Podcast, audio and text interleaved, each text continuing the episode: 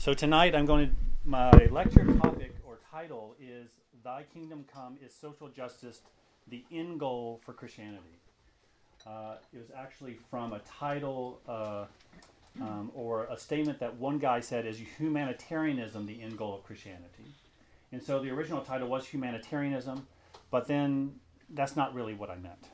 I meant something more like social justice, and you might think, uh, and then I realized that I stepped in a whole puddle of mess um, because I have a lot of things to explain on the front end. I almost have to front load some of these definitions. But I'm not going to do that. I'm going to let the definitions come as they come, uh, and I will define social justice in a minute. but for the past few years, I've become increasingly concerned about what I'm calling younger evangelicals. Uh, and when I say younger evangelicals, I'm speaking about 20 to 40 year olds who attend church, that uh, a church that sees the Bible as authoritative, for the most part, uh, and who tend to think left on issues. Okay? So I'm calling young evangelicals. They go to kind of a, a church that they believe the Bible is authoritative, but they lean left on issues or many issues. I could use the word progressivist evangelicals. Uh, perhaps, but I tend to see this as happening widely among those who are younger uh, in the evangelical world. So this is in contrast to the way we were use the word evangelical typically, uh, which can mean uh, anti-intellectual and moralistic. or evangelical could mean politically conservative older white folk. I don't mean either one of those. Uh, in fact, many of these younger evangelicals, um, as I'm using the term, see other these these other evangelicals as a part of the problem with society. Uh, and I think that this will become clear as I go through this talk. Um, my concern is that I've seen people become very involved in their churches. But over time, they begin to diminish or even despise uh, doctrine, uh, uh, something exclusive, uh, something unnecessary, something burdensome. Uh, they become apathetic about Christian morality. And then some leave, uh, lose their faith in Christianity altogether. Okay um, in the exclusive claims of Christ, if you want to put it that way. Yet I've seen those same people remain in those churches because of the social good that the churches are doing. I'm talking about evangelical churches, I'm not talking about mainline liberal. I've seen this not only with those who come to L'Abri, which is very common, but also with those who I went to church with and the people I've been friends with growing up.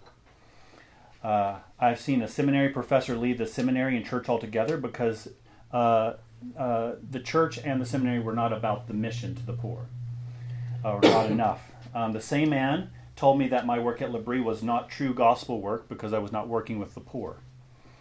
Um, when I told him that I helped those poor in spirit, he said um, that that's nice but not enough.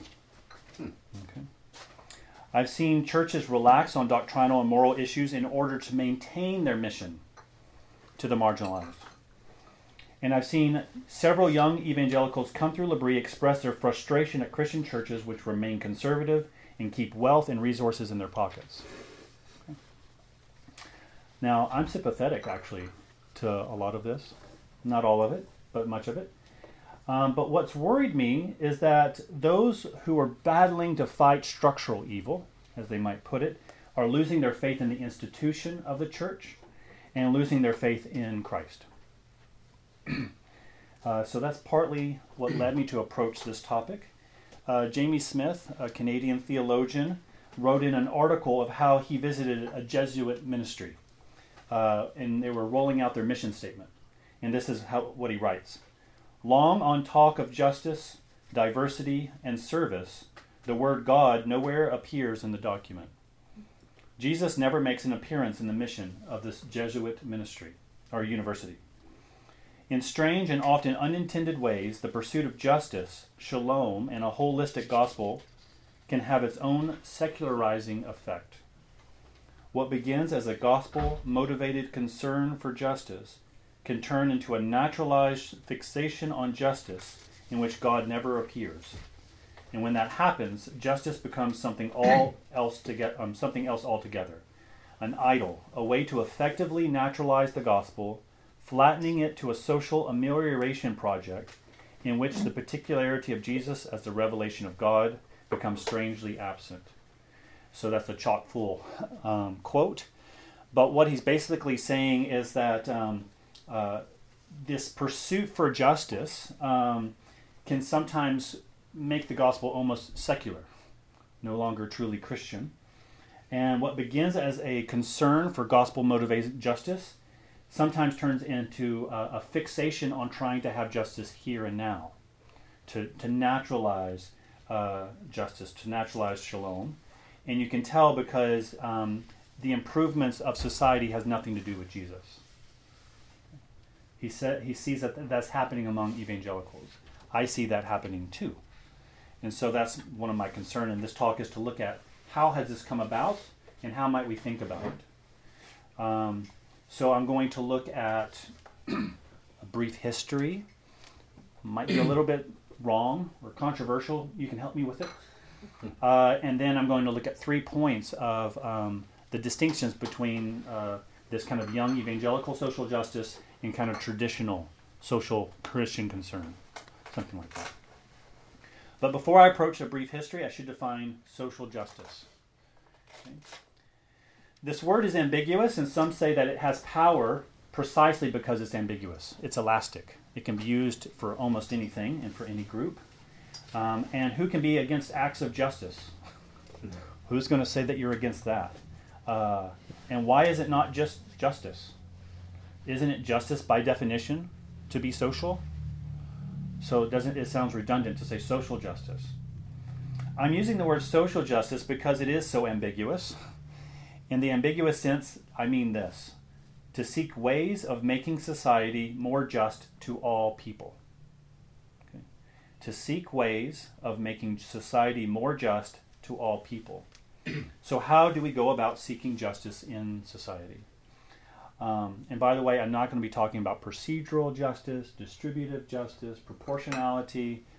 You can we can discuss that afterwards. So throw that out of your mind, okay? I'm just talking about major pictures here. Um, but how do we go about seeking justice in society? And that's the main question. It seems to be the one that everyone's talking about. Even action heroes are involved in these discussions around social justice. Black Panther, Wonder Woman. I don't know if Captain Marvel was, but I hear that it's supposed to be. Um, how do we go about seeking justice as Christians in the church, in society? Uh, in what ways is this part of the church's mission? Is it central? Is it the end goal of Christianity? So let me do uh, this historical flow of ideas. Are you with me? Okay. I believe that this uh, movement for social justice, um, uh, this kind of this evangelical, young evangelical bent to the left, has its roots in liberation theology in the 1960s. Uh, it arose during a politically tumultuous time. Uh, JFK got assassinated, uh, Vietnam War, uh, lots of major social changes were happening between 1968 and 1972. Massive changes. Uh, and during that time, uh, there was a lot of people becoming more politically minded, politically aware, politically involved. And so instead of worrying about the intellectual challenge of atheism, a lot of Christians sought to engage social and economic oppression in society. this would show up as black theology, feminist theology, and gay theology. It began, though, as a theology of the poor. Okay.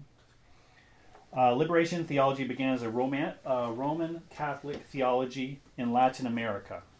And this is what's important. It was shaped by Marxist ideology. Uh, there was a, there was systemic oppression of the poor, and these Roman Catholic priests, as they read scriptures, felt that God had a bias toward the poor. That means God always sided with the poor, privileged the poor, the voice of the poor. Throughout Scripture, they saw God's desire was to throw off oppression, and this is most evident in the event called the Exodus, where uh, these slaves cry out. Um, hi, Samuel. Uh, these uh, I haven't seen him for three days. Uh, these poor slaves cried out, and God liberated them by um, by pushing against the, uh, the, the structural oppression of Egypt and toward the liberation of the poor. Okay? Uh, and so a lot of people will look to this, thank you, uh, will look to this event as uh, the archetypal event of, uh, and almost the primary interpretive lens in which to understand Scripture. You look at the Exodus event in order to understand Scripture, that God is always siding with the poor. And you, and you hear through the prophets always this kind of uh, castigation um, or this kind of excoriation against the poor. I mean, against the rich. and it's just uh, the, the rich um, have oppressed you, the religious authorities have oppressed you, and the poor need to be heard. Uh, you need to have more just scales, not inequalities in scales. We also see in Jesus a continual condemnation of political and religious powers um, that oppress the poor. These, liber- these liberation theologians felt that there was biblical merit to be revolutionary in overthrowing evil economic structures. Uh, so sometimes they called for um, violent overthrow, that God would side for violent overthrow of these evil structures.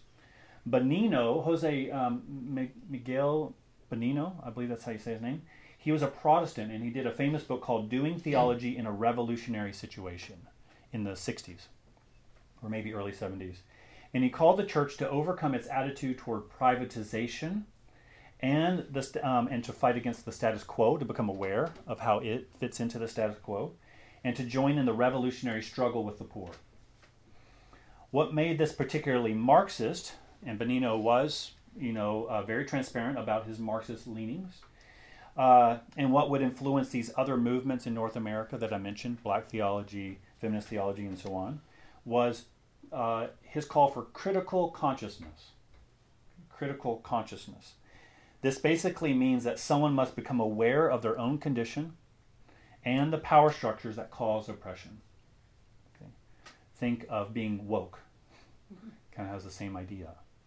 To be aware of systems of oppression and how you fit into the cog of that, or how you're crushed by it. With black theology of the 60s, it affirmed black power as an inward affirmation of the essential worth of blackness, and that this black experience of oppression was authoritative. It was an authoritative lens in which to understand all things theological. Okay? So they would have black Moses, black Jesus. Um, with feminist theology, it was about women's experience as primary, even to the point that it denounced Scripture as thoroughly um, part, patriarchal and therefore oppressive. So there was a, a feminist reading of Scripture needed to do away with a lot of patriarchal texts um, and patriarchal readings. And even the language about God needed to change. Instead of calling God the Father or God the Son, uh, they would say being or, um, or something like this. Um, or, uh, or beside it, um, God my mother, something like this. And this had a large influence and touched, um, this had a large influence in society. And it touched some evangelicals, but for the most part was a liberal Christianity. Uh, and when we think of liberal Christianity, this is kind of the inheritance. Uh, and many still exist today. The United Church, the Unitarian Church, some Methodist churches really hold to this kind of mainline liberal view, and it's it's advanced since then, but that's just the basic concept, okay? Uh, Lukianoff and Haidt, they're both uh, contemporary secular liberals, uh, wrote a book recently called The Coddling of the American Mind. Okay, it just came out last year. And they want to look and they look at the effects of neo-Marxism on campuses today. They speak about how the major shifts that happened in the 60s seen similarly formative to college students' political leanings and their desire for social justice today. So they, they look at the 60s and all that political tumultuousness and how it was reshaping theology, as I just demonstrated uh, or, or spoke about. Well, Lukianoff and Haidt said that that's happening today. Political, political is politically tumultuous and it's shaping people's political and theological leanings uh, and Haidt doesn't say theological leanings, but I am. And so they want to talk about uh, what's happened since 2009 to 2018. They think that it's a it's a seismic or a tumultuous period. And just I'm going to read this out, and it will be shocking about all this stuff that's happened in just the past few years. So uh, from 2009 to present day, we have seen monumental shifts. In 2009, Obama was elected, and by the way, um, they're talking about the time period. So Haidt is a, is a moral psychologist or a, an evolutionary psychologist, and he uh, and he looks at the most formative time when people shape their imagination around the world is usually between 14 to 24. That's kind of the most formative time for people, and uh, and so they're going through this timeline to talk about people who are now in campuses today. Uh, or in their 20s today were shaped by this time period. So that's why it's relevant for our discussion. So in 2009, Obama was elected, uh, the first black president. In 2000, for America. In 2010, there was Occupy Wall Street, raising awareness of social economic inequalities. Uh, in 2011, Tyler Clementi died by suicide, bringing awareness of LGBT bullying. In 2012, there was the Sandy Hook massacre, bringing gun control to the forefront of political discussions and Trayvon Martin, a young black man, was killed by a police officer. In 2012, that same police officer was exonerated and Black Lives Matter was founded. In 2014, the Ferguson riots after Michael Brown was killed by a police officer. By the way, I'm not mentioning several uh, young black men that were killed by police officers, just some major ones. In 2015, the Supreme Court legalized same sex marriage. Caitlyn Jenner publicly identified as a woman, and a white supremacist attacked on a black church in Charleston, South Carolina. All in 2015. In 2016, a terrorist killed 49 people in a gay nightclub uh, in Florida. North Carolina requires transgender people to use bathrooms according to birth sex.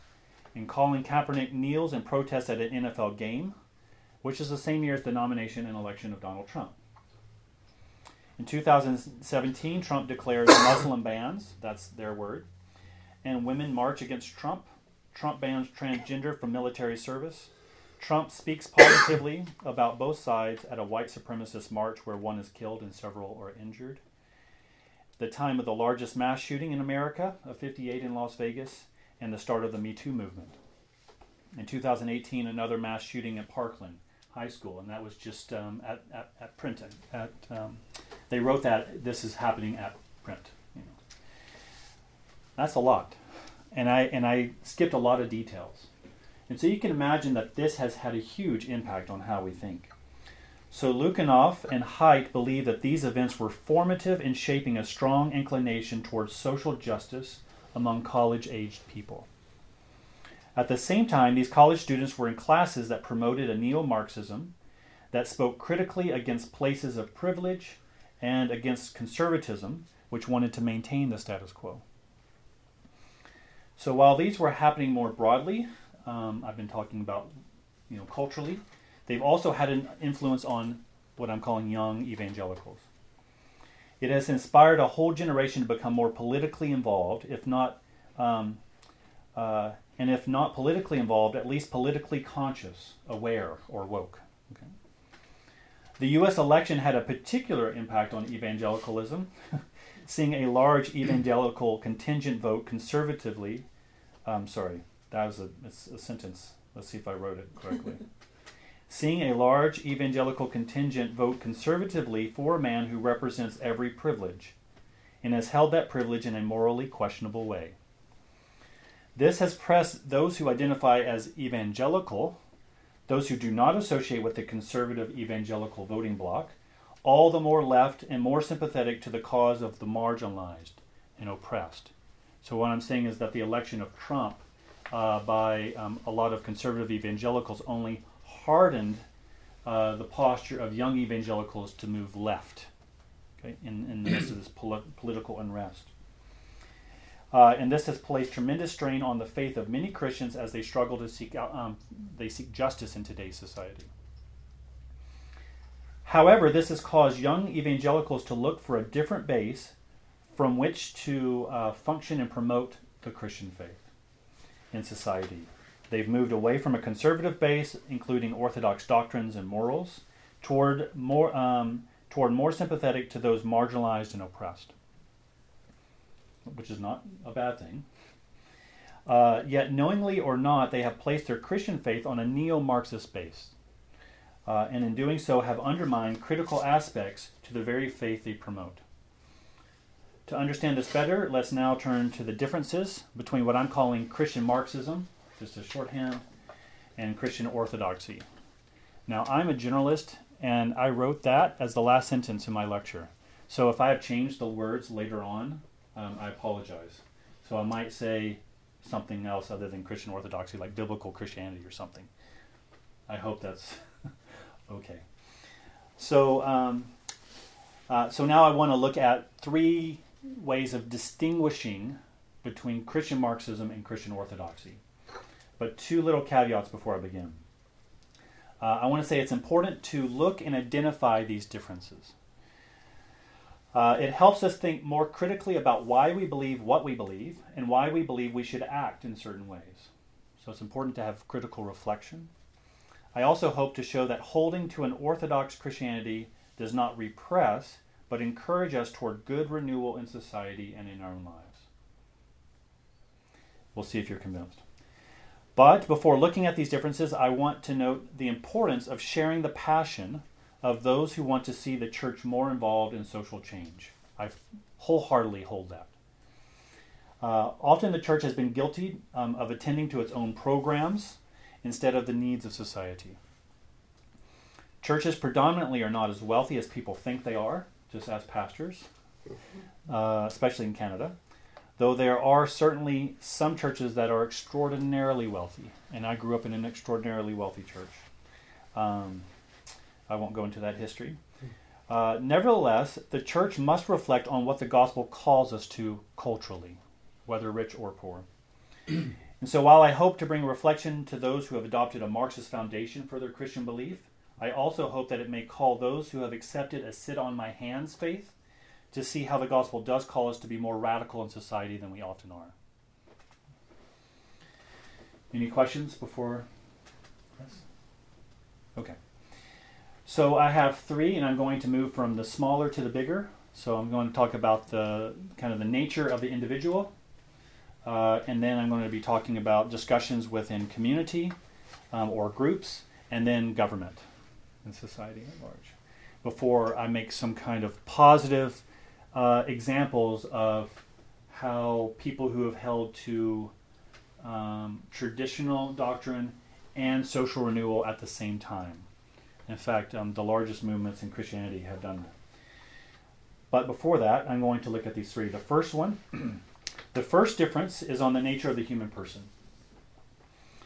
In Marxism, the individual is seen as essentially good, uh, but obstructed by unjust structures. With Marxism, it was capitalism that held people down. However, now it is any structure that stands against a person's ability to self define or self identify.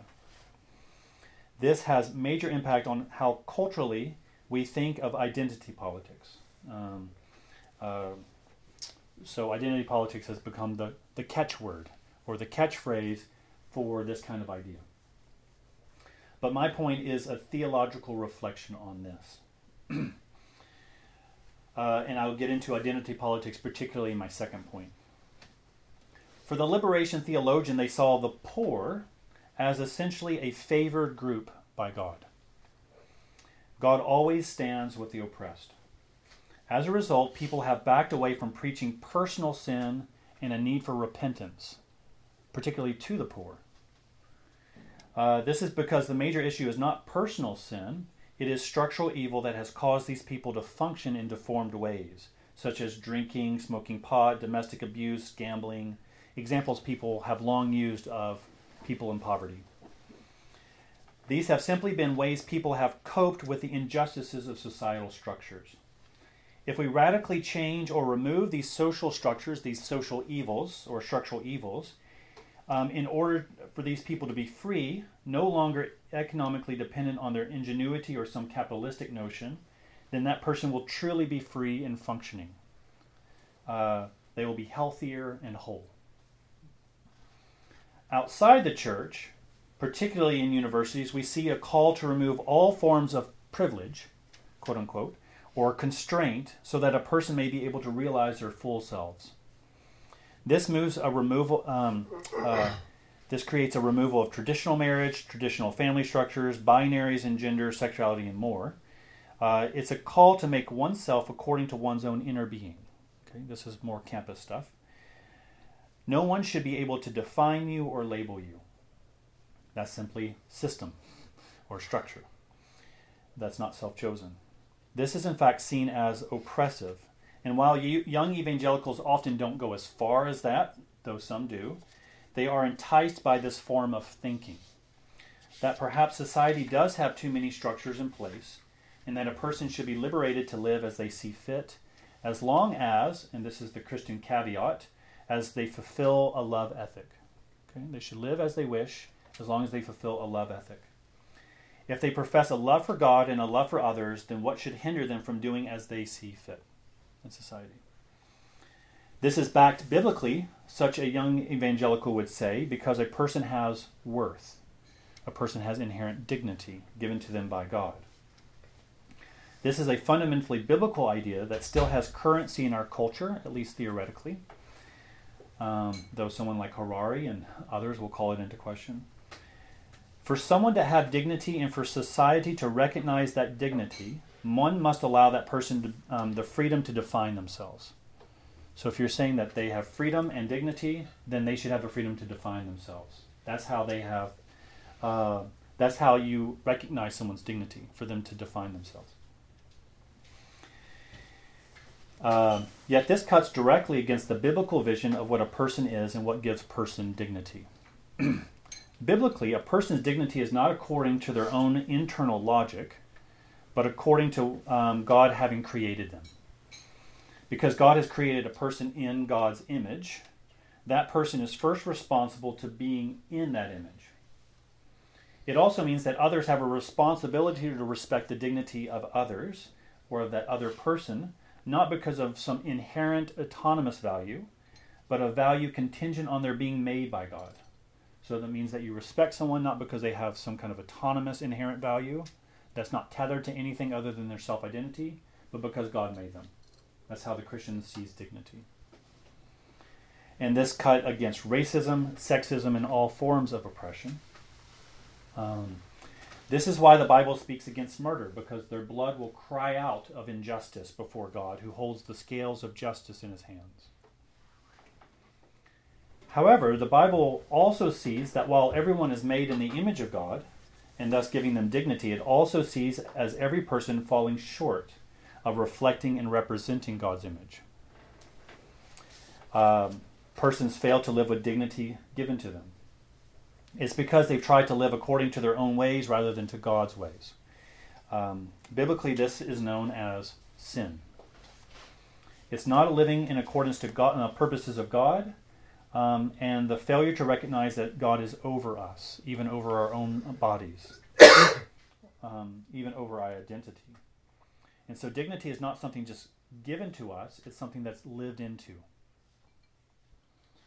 Yet we must admit that we fail to do right by God, by others, and even by ourselves. Original sin itself was Adam and Eve to try to become like God, but in their own power, rather than trying to abide in Him. When they turned from God's purposes, they distorted themselves.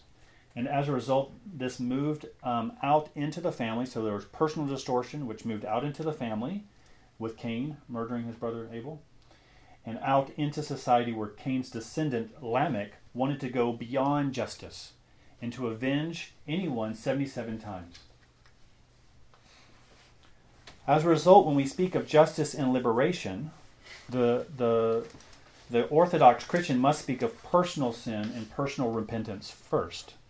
Not only, but first. It is not as if there aren't structural evils. The Christian fully affirms structural evils. It's not as if these structural problems do not exacerbate problems. Uh, if a young black man is caught with marijuana and then convicted, it causes long lasting problems, uh, not just for him, but for society at large. Um, this is the premise of Michelle Alexander's recent book, The New Jim Crow mass incarceration, and the age of Colorblindness. It causes them to lose the ability to vote and lose state benefits. Um, there are major structural issues that must be faced.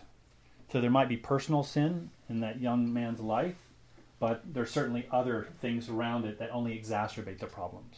Structural evils like the prison system, um, and the, perhaps the racism of judges or uh, something like that. However, as we seek structural change, we cannot abandon the need to proclaim the need for personal repentance. The early church made major social changes by calling people not to live according to their own designs, but according to God's design. Many of these people uh, who became Christians did so at great cost to themselves, and many were already poor. Mardi Keyes, a colleague of mine from Southborough L'Abri, said that her professor at an Ivy League school put it the Christians created the poor. What the professor meant by this is that the poor were actually unseen in ancient cultures. They were nobodies. However, the Christian church, that, um, the Christian church said uh, that they bore the same dignity as any aristocrat because they were made in the image of God.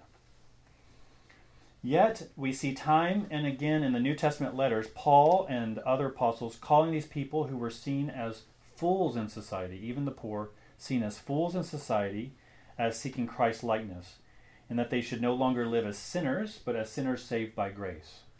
So even to the poorest of the poor, Paul and Peter didn't give them excuse, but called them into repentance as well.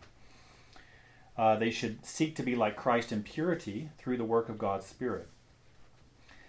We may say that God does have an emphasis on making sure we care for the poor and for the marginalized, yet they, like all others, must repent of their own personal sin and come uh, into God's people as equals. This meant that slaves needed to do right toward their masters, and women needed to do right toward men, as two examples, or actually wives toward husbands, technically. Sorry about that. Uh, see, the gospel was giving them a new liberation, that the slave and master were equal in dignity. That was a radical notion, and that men and women had, were equal in dignity that the poor were equal in dignity to the rich. That was a radical. Uh, it was a radical change in society, yet at the same time, they were equal also in sin. They were equal in dignity and also equal in sin. All have fallen short of the glory of God. As a result, the writers of the New Testament letters would call for all persons to abide in what God has established in Christ for them and for society. It was in this call for personal repentance that true extensive change began to happen. Uh, it began at the personal level, but it had massive societal and later later structural effects, and I and I have to show that now. Okay. So so basically, in summary, is that the neo-Marxist view is that the uh, the individual has autonomous value, in which the structural evils will keep down, and so therefore the neo-Marxist is calling them to remove all that even the Christian Marxists saying uh, that's the problem. And so um, uh, I remember, and so sometimes churches will kind of diminish uh, Christian morality or Christian doctrine as something as unnecessary, and that even the church itself can be seen as a part of the oppressive structure. And so we just need to remove it so that a person can come to understand themselves and define themselves. But the the traditional Christian position is that dignity comes by God making someone, and that we're all equal in dignity, uh, we're also all equally fallen. So none of us have superiority over one another, no matter where we find ourselves in the system, as oppressors or as victims. But in, in holding that, it actually creates huge social change. uh, my second point, the difference is, um, and it's actually what Lukianoff and Haidt call is the neo-Marxist position is common enemy politics, and the traditional Christian one is common humanity politics. So common enemy politics and common humanity politics.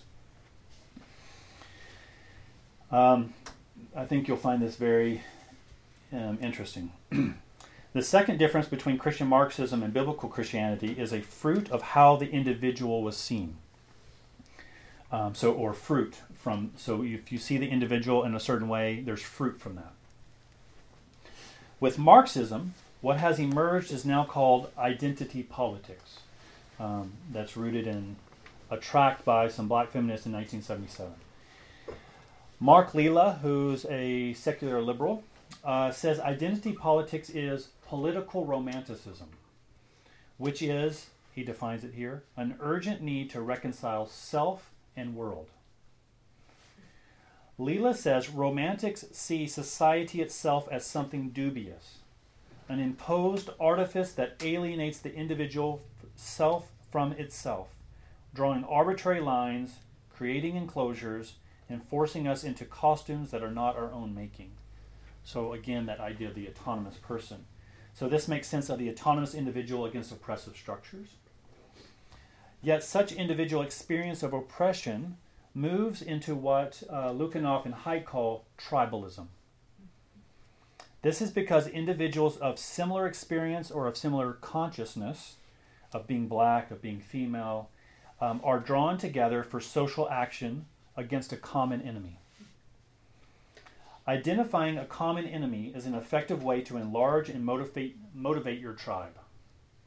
I'll say that one more time. This is Lukianoff and Haidt. Identifying a common enemy is an effective way to enlarge and motivate your tribe. Another important aspect to this group mentality is the priority of the uh, oppressed voice. Marxist social and political analysis deems all aspects of reality divided between victim and oppressor. The oppressor is a part of the structures of power, a part of the status quo, um, and they don't have a reason to question it. However, the victims do have reasons to question the structures that be.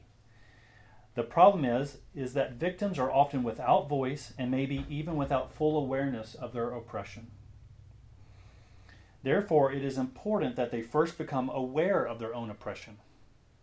So, Paul Freire, uh, I know that's wrong, unless anyone speaks Portuguese. Does anyone speak Portuguese? Okay. A Catholic educator in the northeastern Brazil spoke of this in regard to the poor as conscien- conscientiation. So basically, yeah, just work with that one. Um, basically, of becoming aware of one's own oppression. The second task is that the oppressed be able to speak for themselves.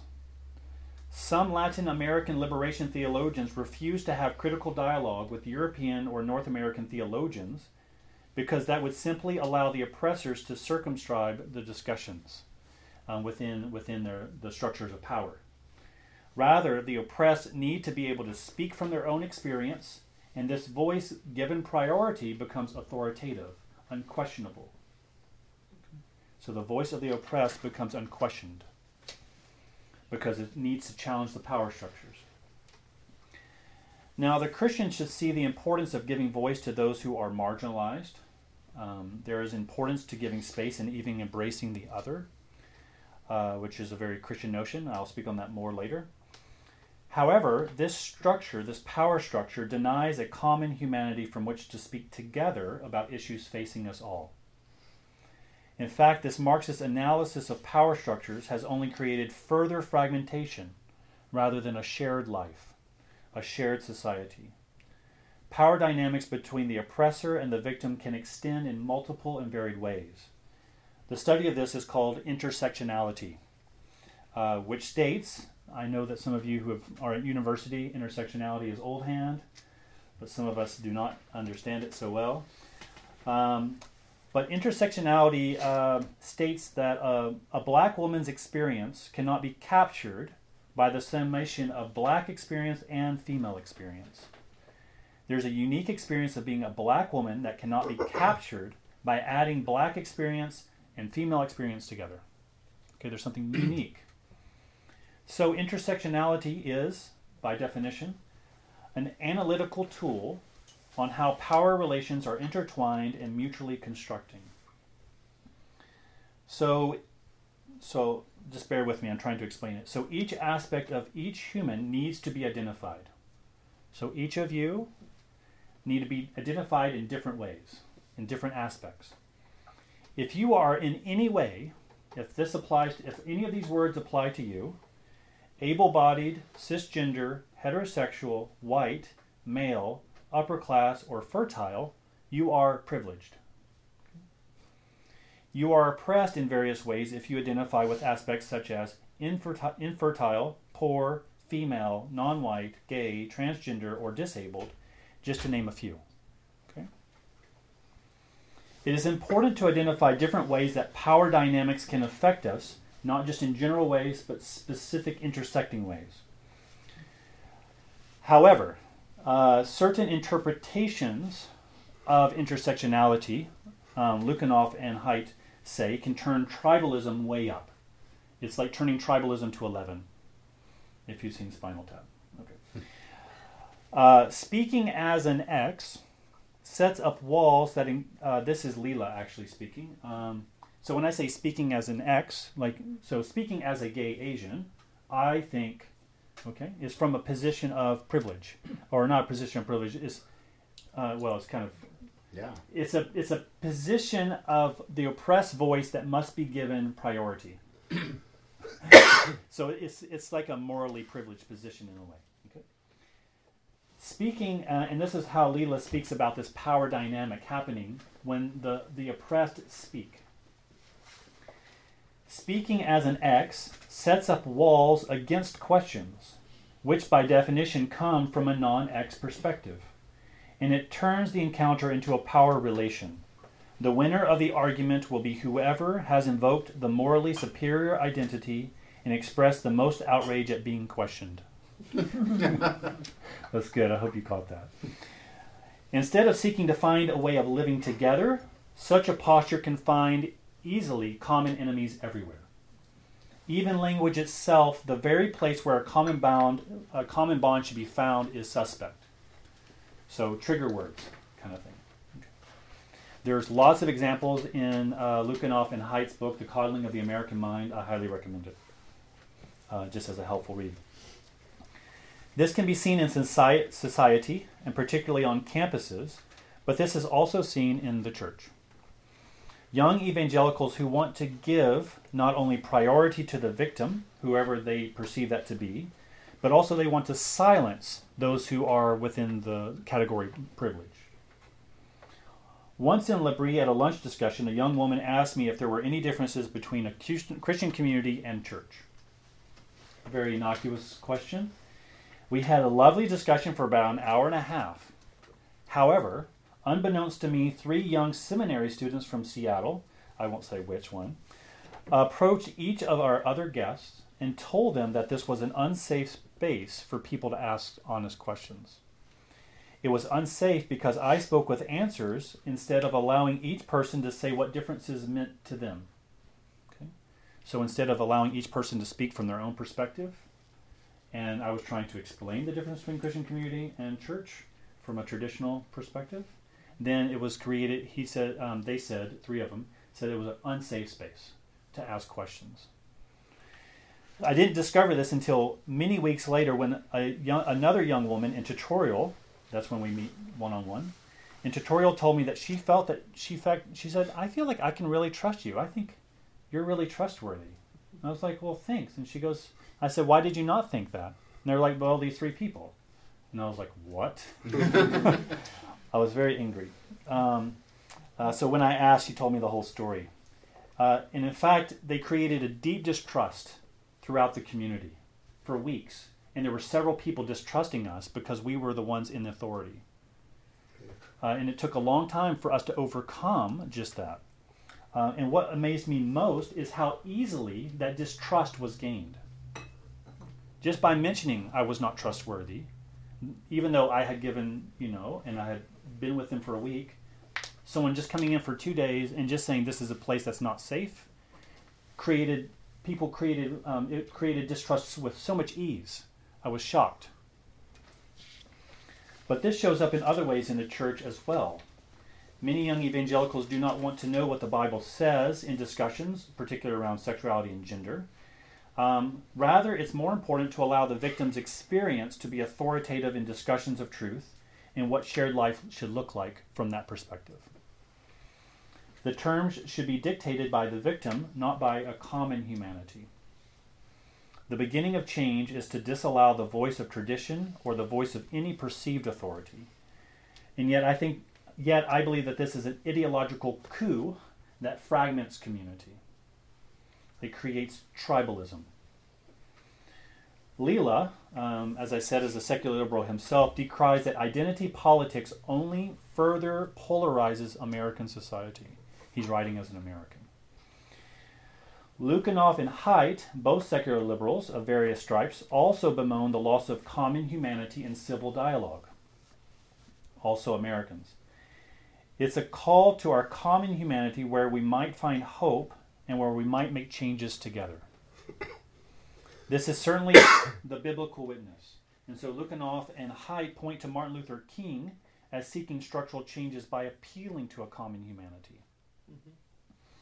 King often spoke of all people as brothers and sisters, of the need for forgiveness and love, and of the words of Jesus. He also spoke of the American Constitution and the American dream, um, which uh, the Constitution points to an equality that um, of all human beings given to them by their Creator.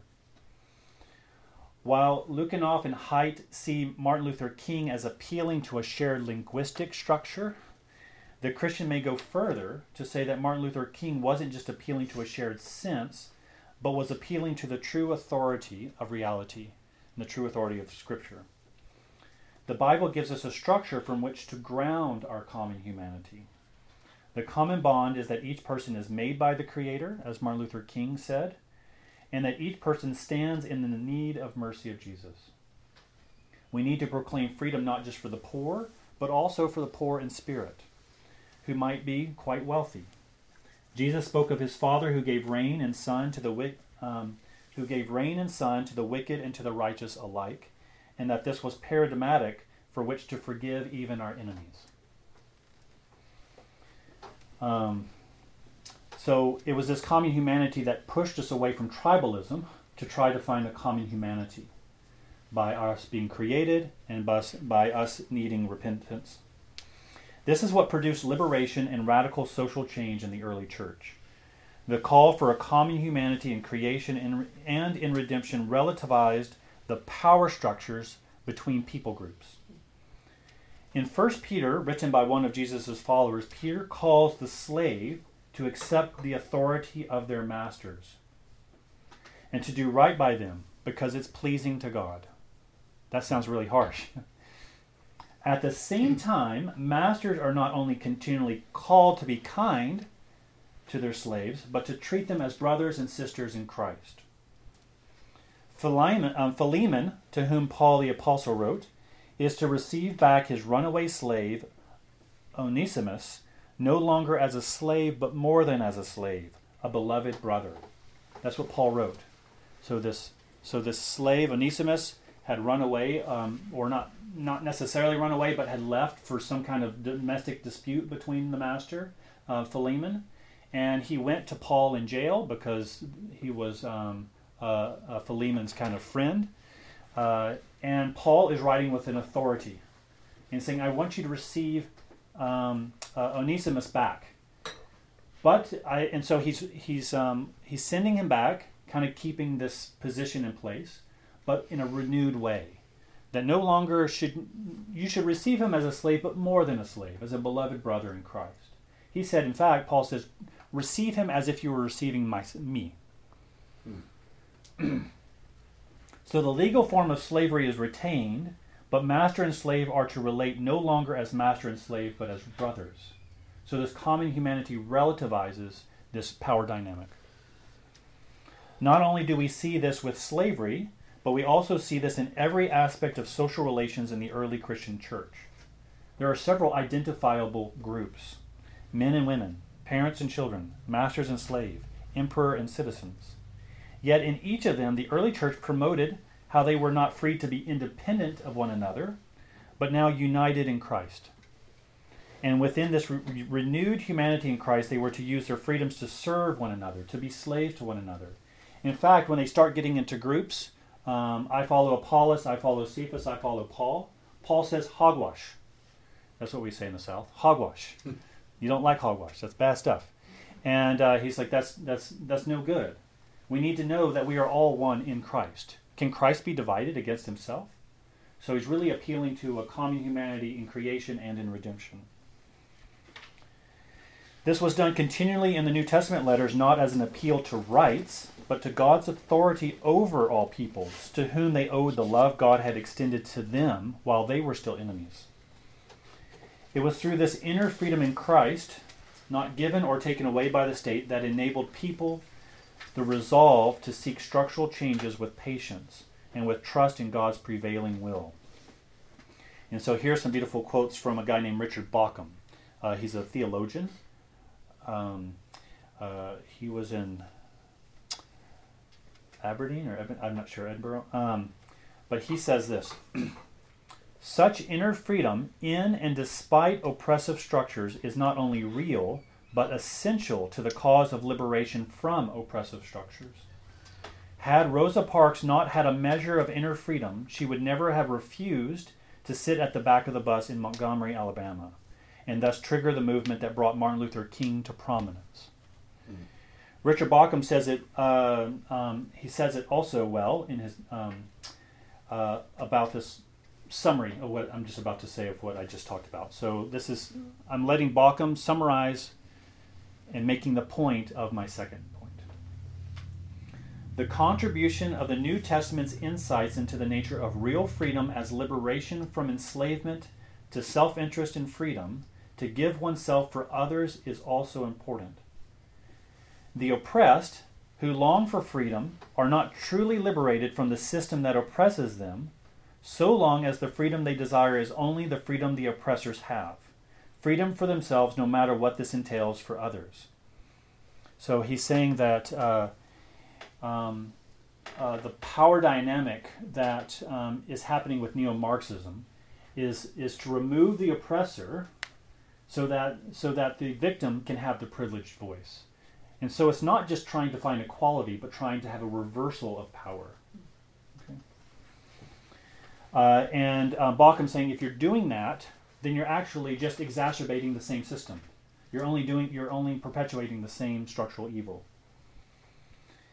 Um, and so he's saying you're not truly liberated if you're pursuing freedom in this way. Freedom for themselves, no matter what this entails for others, is not true liberty.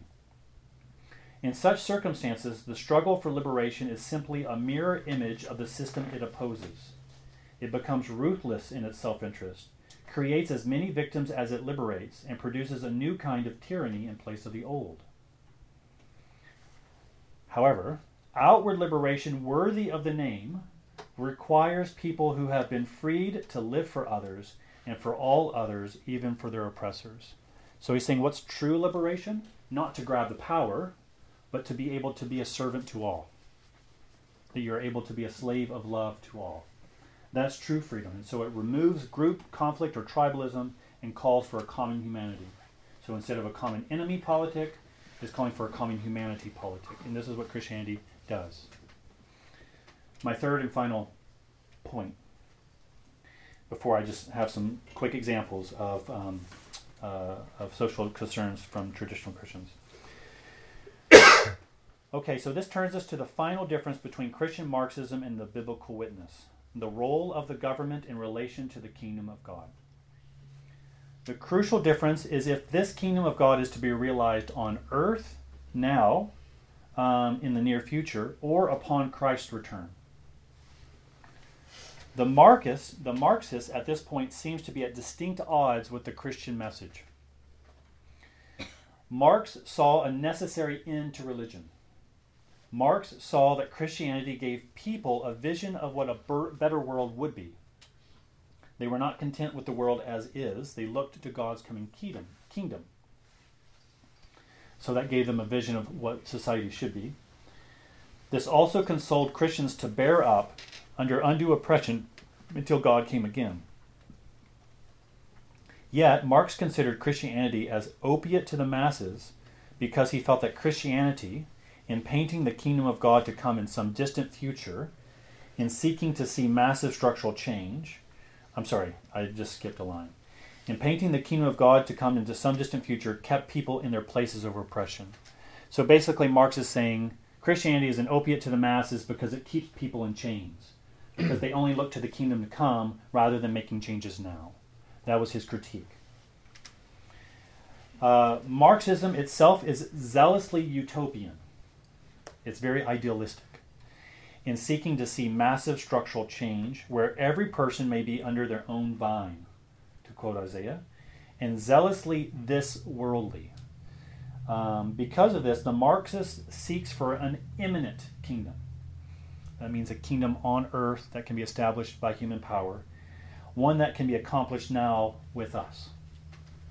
It can be accomplished through class struggle into society, until society can be freed from inequalities altogether. Um, the problem with that is that they need the state to coerce freedom for all people. This is one of the ironies of neo Marxism. Now, this question of how to think about the kingdom of God and how Christians might relate to it has been an ongoing tension throughout the history of the church. If the kingdom of God is to come, how is it to come? And how should that lead us to think about the government and unjust structures? You see everything in the Christian church from a posture to hole up together until the world burns to a posture of trying to evangelize and heal all the nations to hasten God's kingdom. You, you, you have those extremes, and then everything in between amongst Christian churches. Today, many young evangelicals, particularly those influenced by Marxism, are simply suspicious of capitalism and the political process that keeps it churning. They see a traditional conservative Christianity tied up with capitalism. One only needs to look at the recent evangelical support of Trump to see the merits of their thinking. This only exacerbates the fuel for many young evangelicals to look to their left. Instead of seeking a reform of capitalism, or uh, instead of seeking reform for capitalism, for example, they simply want to get rid of it and perhaps seek something akin to a classless society. They are calling for more radical reforms to create equality for all. You know. Now, there can be disagreement amongst North American Christians over the best economic practices and the best forms of agreement, um, government. So we can disagree about that. That's no problem.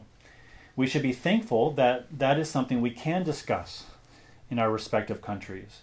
That was not possible for early Christians, for instance, to debate the role of government or like if they wanted this party or that party. Uh, and, uh, and in fact, for many people around the world, they don't have a lot of democratic discussion.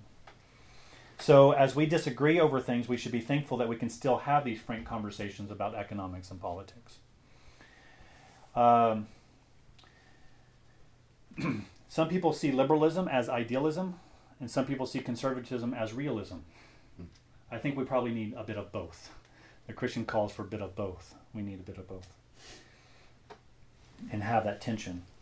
However, to further discussion around issues of social justice, uh, particularly the Marxist form of overcoming structural sin, as I've been laying them out in this talk, I want to help us see how the Bible looks at this. Um, first, we should see that political authority is considered one of God's good creations. Okay? Political authority is considered one of God's creations. So it's shocking to read from Peter Submit yourselves to the, um, for the Lord's sake to every human authority, whether to the emperor as the supreme authority or to the governors who are sent by him to punish those who do wrong and commend those who do right. Show proper respect to everyone.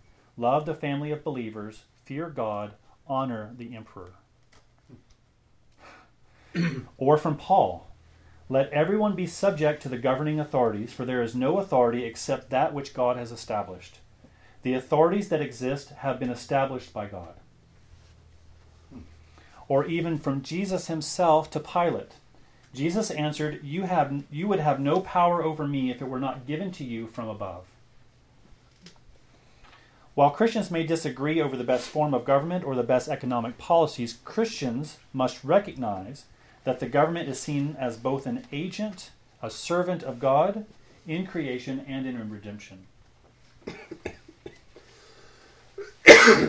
so we read from Paul in his letter to the Colossians For in Jesus Christ all things were created, things in heaven and on earth, visible and invisible, whether thrones or powers or rulers or authorities.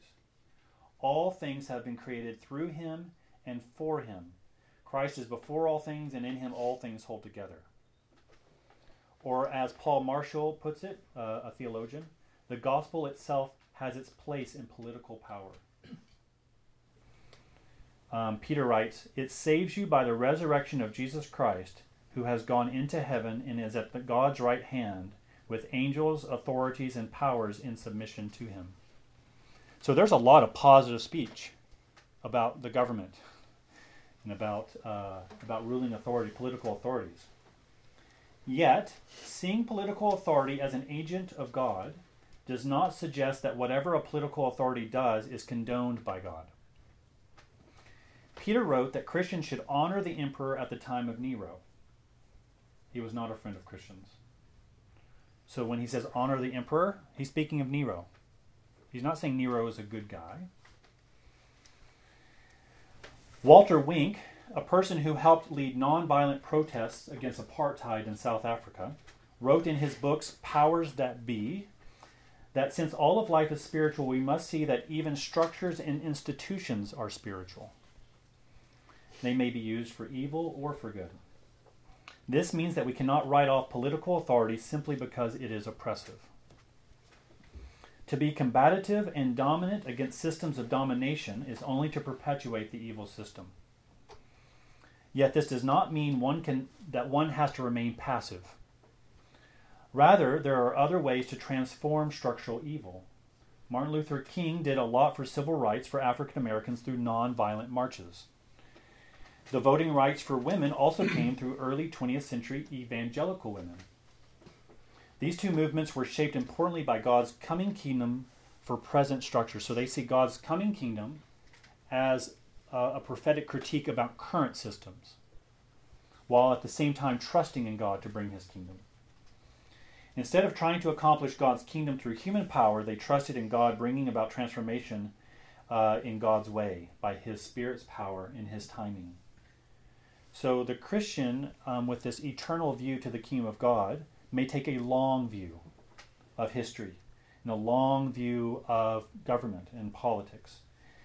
Um, and that and that enables the Christian to look away from the current madness of making changes now in hopes that changes can be happen for your children, like Martin Luther King. The Christian may also take the long view backwards in order to think about how we might move forward creatively in um, now and into the future. So here's my final final thing, very short. Some ways looking forward by looking into the past. Uh, I've mentioned some movements already, like the civil rights movement with leaders like Martin Luther King and the women's suffrage movement, both led evangelical uh, by evangelicals. Um, but I want to start with this this one phrase from uh, the Apostle James, and he wants to define what true religion is. And I want you to hear these two aspects. Religion that God our Father accepts as pure and faultless is this to look after orphans and widows in their distress, and to keep oneself from being polluted by the world.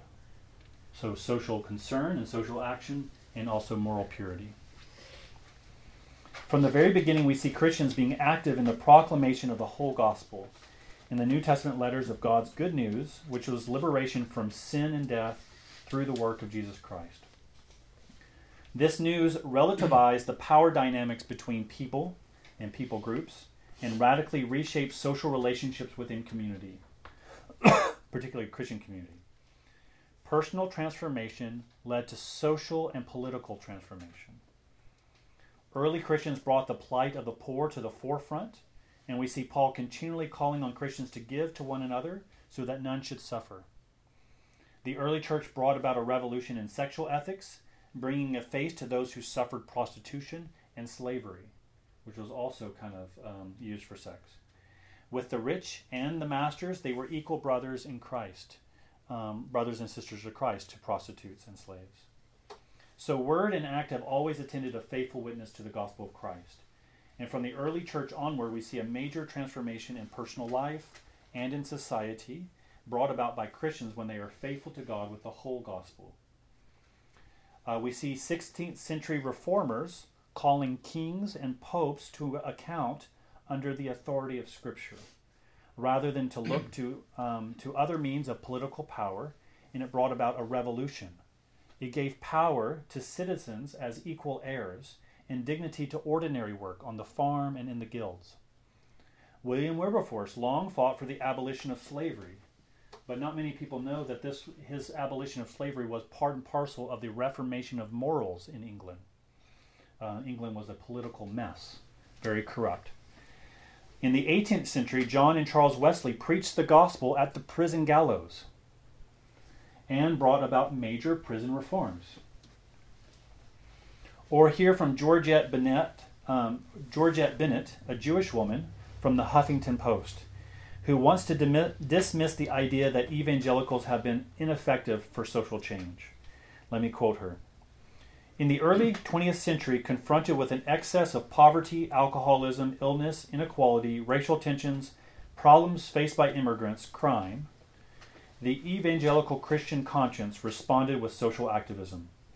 Many from that community were immersed in the abolition movement, public health measures, the settlement house movement, the establishment of adoption agencies, the temperance movement, improvement of schools, enforced education for the poor, women's suffrage, among others, and ultimately the civil rights movement. Many of these movements in pursuit of social justice require the intervention of government, and this was, in fact, partly driven by the contribution of evangelical Christianity to progressive social causes. But at the same time, you can hear by the temperance movement and these things, they were also calling for Christian morality as a form of social change, not dismissing it for Marxist change.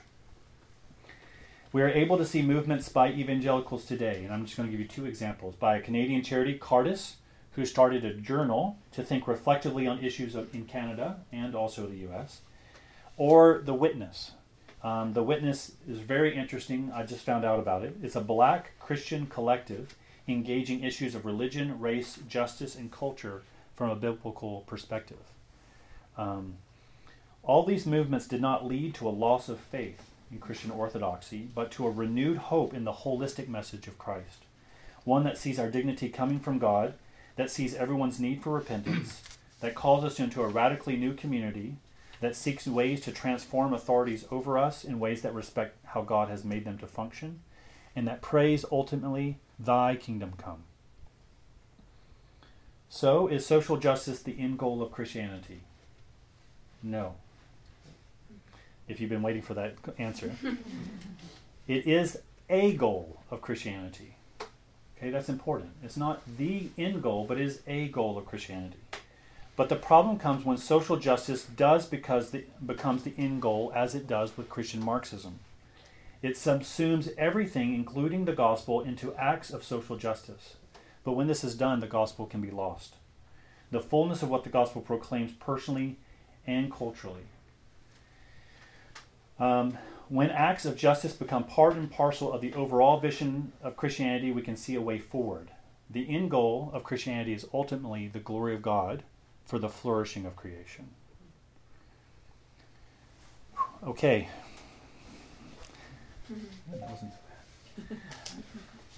Uh, this is a time for discussion. Um, if you want me to clarify, or if you want to go down a rabbit trail, we can do that. Um, if you want to um, make any comments, you're free to disagree. I'm happy about that. Yeah. I, I just have a, a question as regards the civil rights movement and the fact that it was clearly led by um, Christian evangelicals. One of the fundamental principles of the civil rights movement was peaceful civil disobedience. Mm. Does that not conflict with Paul's guidance as regards following the, the edicts of the governing bodies because they have been appointed by God? No, I, I don't think that. Um, uh, so when when a society, so they were not. So when the early Christians, as you read, you can read in Revelation, uh, that when Caesar says, "Okay, you have to bend the knee to me," and when when the early Christian was called to bend the knee, they would have to say, "Caesar is Lord," but they would refuse, and so they would be martyred. Right? Understood. So there is an act of civil disobedience there. Okay, but it's a very different act in, in kind because mm. the government was not telling the leaders of the civil rights movement to bend the knee to them. They were saying that what you are doing is unacceptable to us, and we are the government, and therefore in accordance with Paul's guidance, those evangelicals should have followed that guidance, if I'm understanding what Paul said. If you're saying that the, the early Christians should have bent the knee. No, sorry, Oh. I, I'm, I'm coming forward to the 60s. I'm talking about Martin Luther King and company. No, uh, no. I mean, so the the government falls. So the government is there, but but Paul would say not only that there needs to be a respect for authority, but it needs to be a respect under um, of authority under God. And so, if the government is, um, so there's a sense of honoring the government. Martin Luther King was um, abiding by the laws of the land, and there was civil disobedience. If he needed to go to jail, he would go to jail. Okay. And um, this happened. But, but he was he was being told repeatedly, even by the president himself, Mm-hmm. that he needed to not do what he was doing. right. What was the was the president? But doesn't but if the president but just because the president the president says don't do something, if, if it's if it's unjust or if it's wrong, then the Christian has room for civil disobedience there. Is to say that the government has authority doesn't mean that you do what the government whatever the government tells you to do. Okay, I, I'm not. I, I'm I'm hearing Paul's words differently, and, and Yeah. that's why I'm really seeking clarification on. Yeah, uh, you go ahead. I, just wanna- I, I agree with the, point- the point that you're making, and I- Okay. so I hope that I can try and clarify. Well, then there's also, we ought to obey. You be the judge. Who should we obey, God or man? Yeah, so based so so if we're if we're taking those two comparisons of slavery, basically slavery in the in New Testament times, and then slavery in America in the South or wherever, um, then how how is like the understanding that you shouldn't run away, exam- for example, from your from your uh, master with Onesimus? How is that different from supporting slaves running away in the South? Um, is that is that are those two things equal? Um, no, I mean, yeah. um, First of all, I'm not gonna, I'm not going to be able to speak on all every No, issue, but uh, and I don't think that they're necessarily. I do think that there there's context for these things uh, because the Roman government is quite distinct from the American government in terms of procedural justice and ways of uh, America has ways of um, civil disobedience, kind of written in dem- democratic uh, democracy. Now, when the when the president says, you know, like, okay, if when Paul was sending back Philemon, I mean uh, Onesimus back to Philemon, uh, he was he was actually he was using power to relativize power because Paul himself, because the, the slave went to Paul because he was a friend of Philemon. And so it seems that Onesimus wasn't just running away. Uh, it seems like there was some kind of probably social or um, probably domestic unrest between Philemon and Onesimus. So he felt like he could get justice, perhaps Paul. Yeah. Or Paul would at least give him advice, or Paul would give him advocacy. Yeah, yeah, Can I jump in there? Or sorry. Go ahead. Uh, did, sorry, did I cut in there? Are you bringing up a new topic, or are you talking about what we're? We're jumping in with this. Yeah, go ahead. Okay. um, yeah, a couple things to mind. Well, I'm remembering Martin Luther King Jr. Uh, saying, and he's not the Bible, but I have a Bible thing in mind too, it, making the distinction between um, a just law and an unjust law, and discussing how the the laws of the land conflict conflict conflict. with, I got a cold, so bear with me. Conflict with um, the laws of God and the dignity that should be given to every basic human, which is a distinction made between the slavery of uh, the Roman culture that there's still uh, there's still means for dignity, whereas the structure would be completely different. Anyway, Martin Luther King Jr. says that it's a duty of a Christian to um, resist that law in obedience to God. Now, he's not the Bible. Mhm. So I'm, I see the weak point there. So that being said, uh, returning back to uh, Walter Wink, who who quotes um, the Gospels, he talks about Jesus as the third way. So he references examples such as I'm not going to go through them all, but like the idea of you know, it's when someone smacks you on your your right cheek, you turn to your left. The meaning of that is a third option. It's not. So it's not simply, and this is one interpretation of that, right? So, I mean, Jordash is the resident uh, Koine scholar here, but um, one way of looking at that is that it's meant to to be nonviolent, but to shame the person. It, it is forceful in a very different paradigm. So, Mhm. for example, when someone hits you and you turn to them your left, well, in that culture, I think it was the that whatever hand I'm mixing them up, maybe was for uh, wiping the butt, and you would never hit somebody with that. So you're bringing on, you're taking on that shame on yourself when you're putting that person in that situation. Same thing with the Roman law, where uh, you walk a mile, you force them to walk another, and you go, no, no, I got it. I will carry this for you, sir.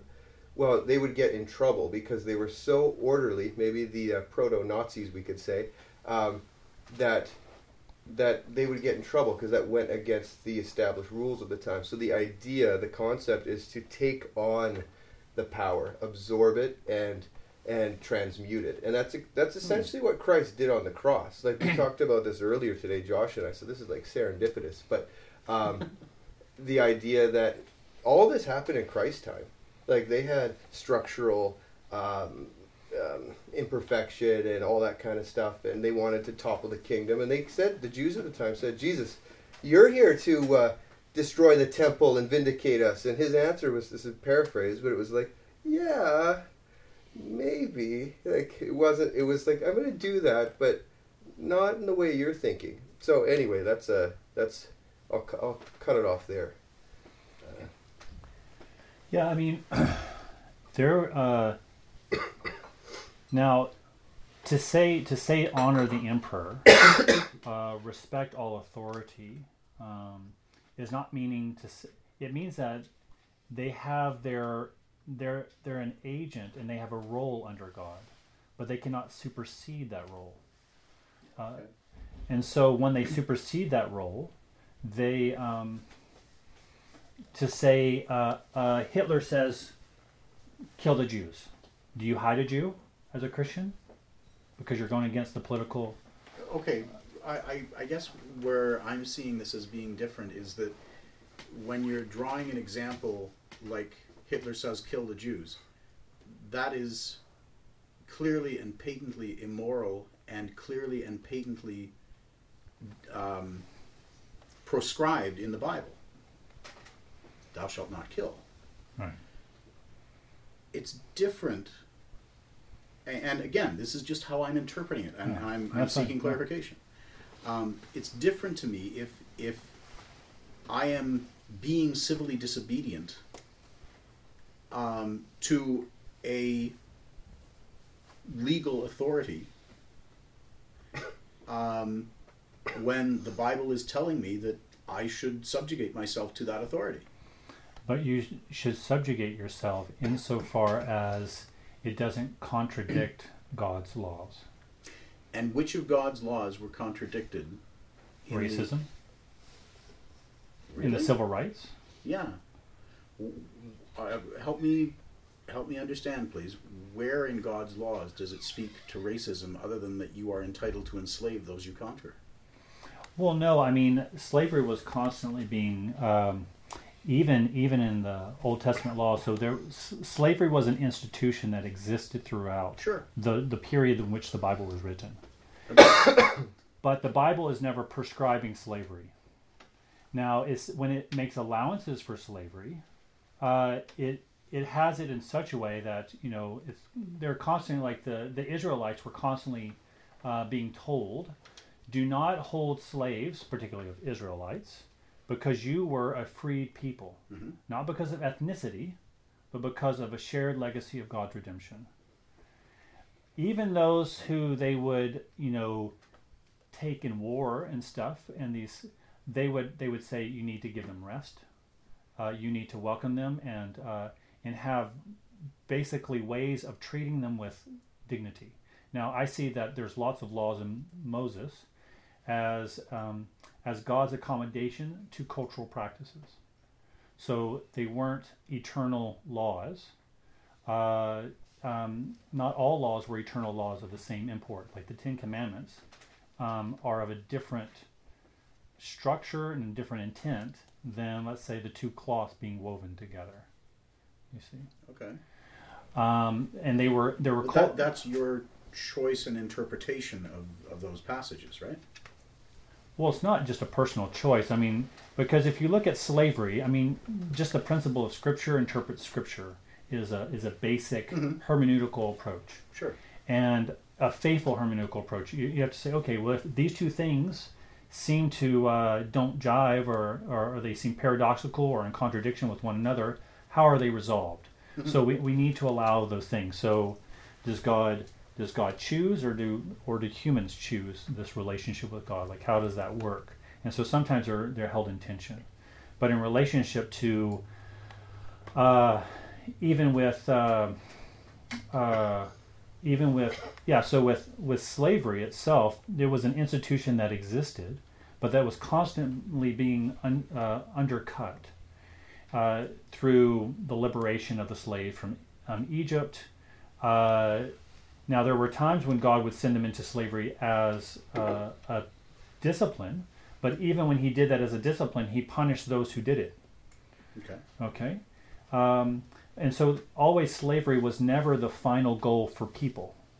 And Israel was is um, is an example of what's supposed to be true for all people, which um, we come to understand through Jesus, that the message that's given to the Jews is supposed to go out to all, the me- message to the Gentiles, and so this message that they receive um, of of liberation from slavery and from bondage um, is supposed to uh, is supposed to be for all people, and so that even when Jesus speaks of liberation, he's talking about liberation that's not only of something spiritual, but something that's spiritually um, because spirituality will touch all aspects of life.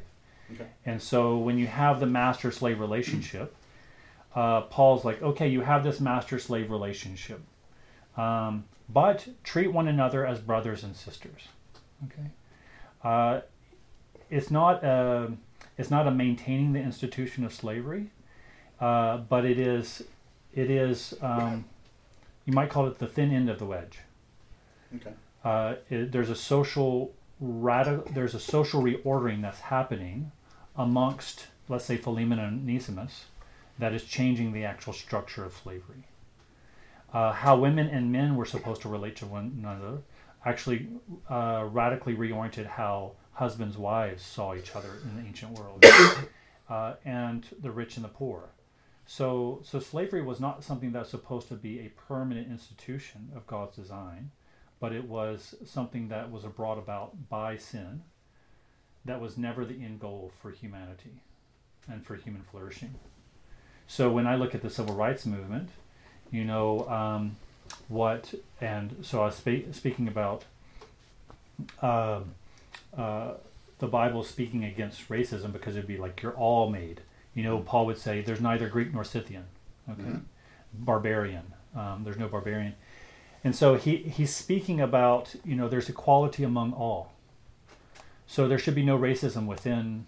Um, there's there there should be no racism among among a Christian church. There is at times, but that's when they're being unfaithful to Scripture. And so when Martin Luther King is calling for equal dignity, because he points to the American Constitution and saying we're all created equally, um, inalienable rights given by the Creator, um, he's saying that's a check that has not been cashed. You know, it was a promissory note, and so he's calling America not to live in, not to create new laws, but to live into the promises of that that their laws had, but they had not yet lived up to. And so, in that sense, he's calling for a common humanity among civil dis- disobedience, but a type of civic disobedience that that is a way of functioning in America democracy. That doesn't.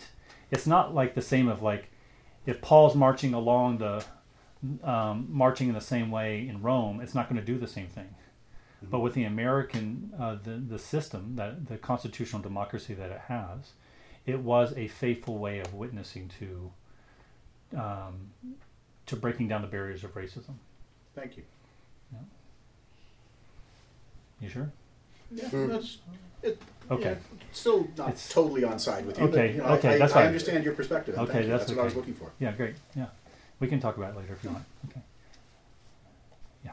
Hey, thanks for the the talk, and I I really like the idea of um, the focus on a common humanity as opposed to a common enemy. I think that boils down the whole issue to a very nice, succinct statement. Mm. I also like your uh, look at how not everything that was, you know, uh, stated in the laws of Moses, uh, in the law of Moses, uh, is something that should be, you know, perpetuated for eternity. Mhm. There's there, there's lower standards and higher standards, and and Jesus and and other contemporaries of Jesus also determine which laws are weightier That's right. you know there's that's not a new concept so i appreciate that i had a question about um, i love the letter to philemon it's an awesome one Mhm. I had a question about your reading there where if i understood correctly you're you're seeing paul sending onesimus back and asking philemon to to to keep him as a slave is that correct did i hear that right Well, yeah, I see him as returning to the household of Philemon,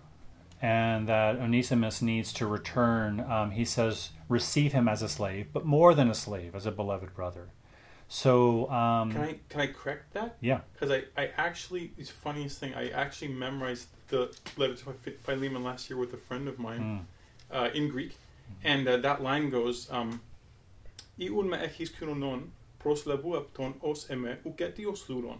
Mm, uh, adelphon agapiton." He says, uh, "If you consider me common at all, receive him as you would receive me, no longer as a slave." mm, But much more than a slave, but much more than a slave as a brother. mm. But the no longer is an important thing because it, it Yeah, not every see. translation will absolutely nail that. yeah, That's interesting. yeah. So it, from my reading of the text, he's sending him back, and he's he's he's he's saying, "Oh, I could command you, but I won't." And he's playing all these nice games, Yes, like that's right. prepare a room for me. I'm going to come visit you, answer God might answer your prayers, and I'll show up. And Yes, but he's also saying, without actually abolishing slavery, he's basically saying, you know, receive him no longer as a slave.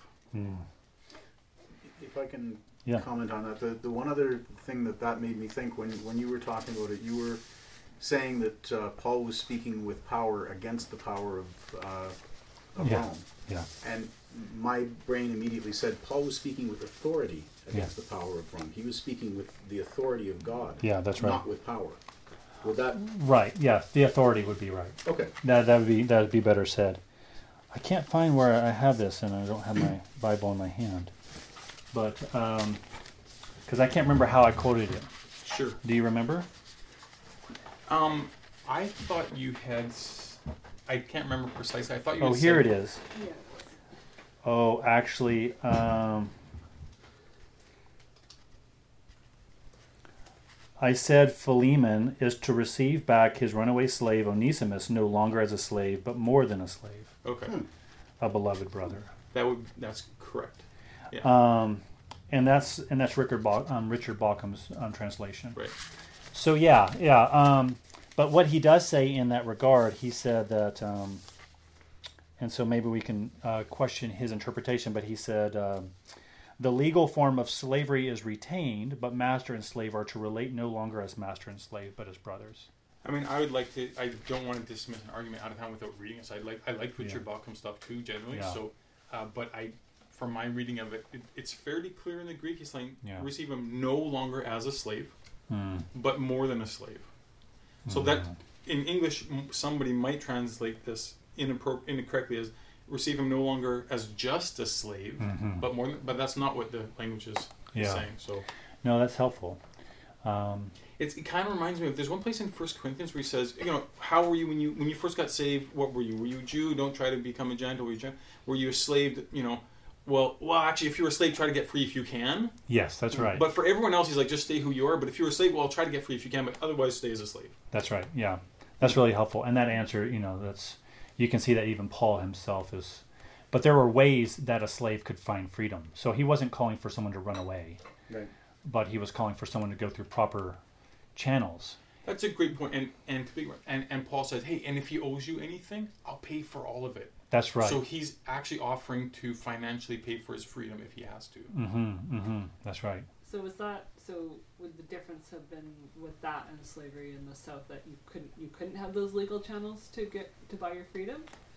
Uh, you know, I'm not totally positive about um, the American South and how, but uh, as far as I understand, you could not buy your own freedom, but you could escape and get to a place, and there might be a um, uh, there's kind of a clause that if you go into another place, it's almost like into the north, they're not going to send you back. Right. And so, from what I understand, Frederick Douglass, um, you know, had somehow gotten away and become a statesman. You Mhm. know um, remarkable person. So no, it wasn't the same. It wasn't the same. But of course, um, there was great civil disobedience there with the um, the Underground Railroad. Yeah. You know, and there was a lot of uh, Christians behind that. Um, but you know, it's interesting. William, William Wilberforce and the Clapham sect actually um, had people in ways to try to abolish slavery. Not only did they try to reform the morals of society, but they would send people. Uh, they would send, and they would go personally and record the um, the situations of the slaves. This is how they're fed. This is how often they sleep. This is what they need to do. Uh, this is how they die of disease and all this kind of thing, and then sent those to the churches. And so then the pastors would start preaching and reading these things, and that's how the social action started happening. Because people are like, oh, this slavery is actually, we're going. And so slavery uh, was abolished by making a, uh, an argument saying we're going against our own morals. Mhm. Where in other societies where slavery was, it was the overthrowing of power. But among Christian nations, it was you're, we're going against our own moral uh, values, our own morals. Um, so. Anyone else? Downhill from here. Getting into the controversy, Yeah. the weeds. Well, it's, I mean, smooth sailing from here. So. Oh, smooth sailing. No, we got over the weeds. Okay, great.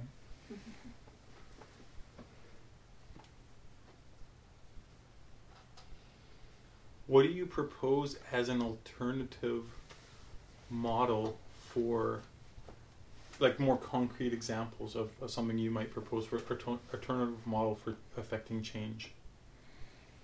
What do you mean? Um, so the young evangelicals, as as you've summarized it, uh, want to um,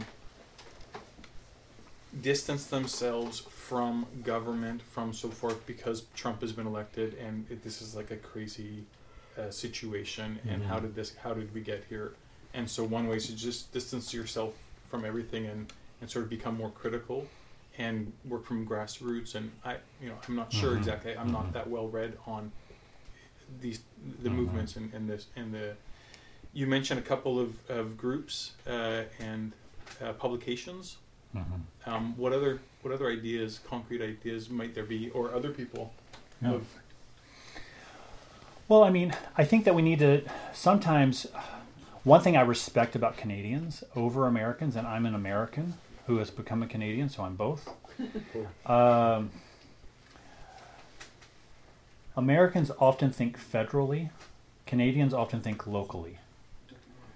Um, I, I find that Canadians are more often involved at the local level and thinking about, oh, you know, uh, how to promote, like, protect this piece of land and how to work with this. This um, so central Saanich is very much thinking about central Saanich, but in America, it's just election time, you know, uh, and so I really have come to really appreciate the Canadian posture toward politics as something locally, and that's also shaped by the political process of show, um, voting at the federal level through your writing um, and where where Americans have direct vote.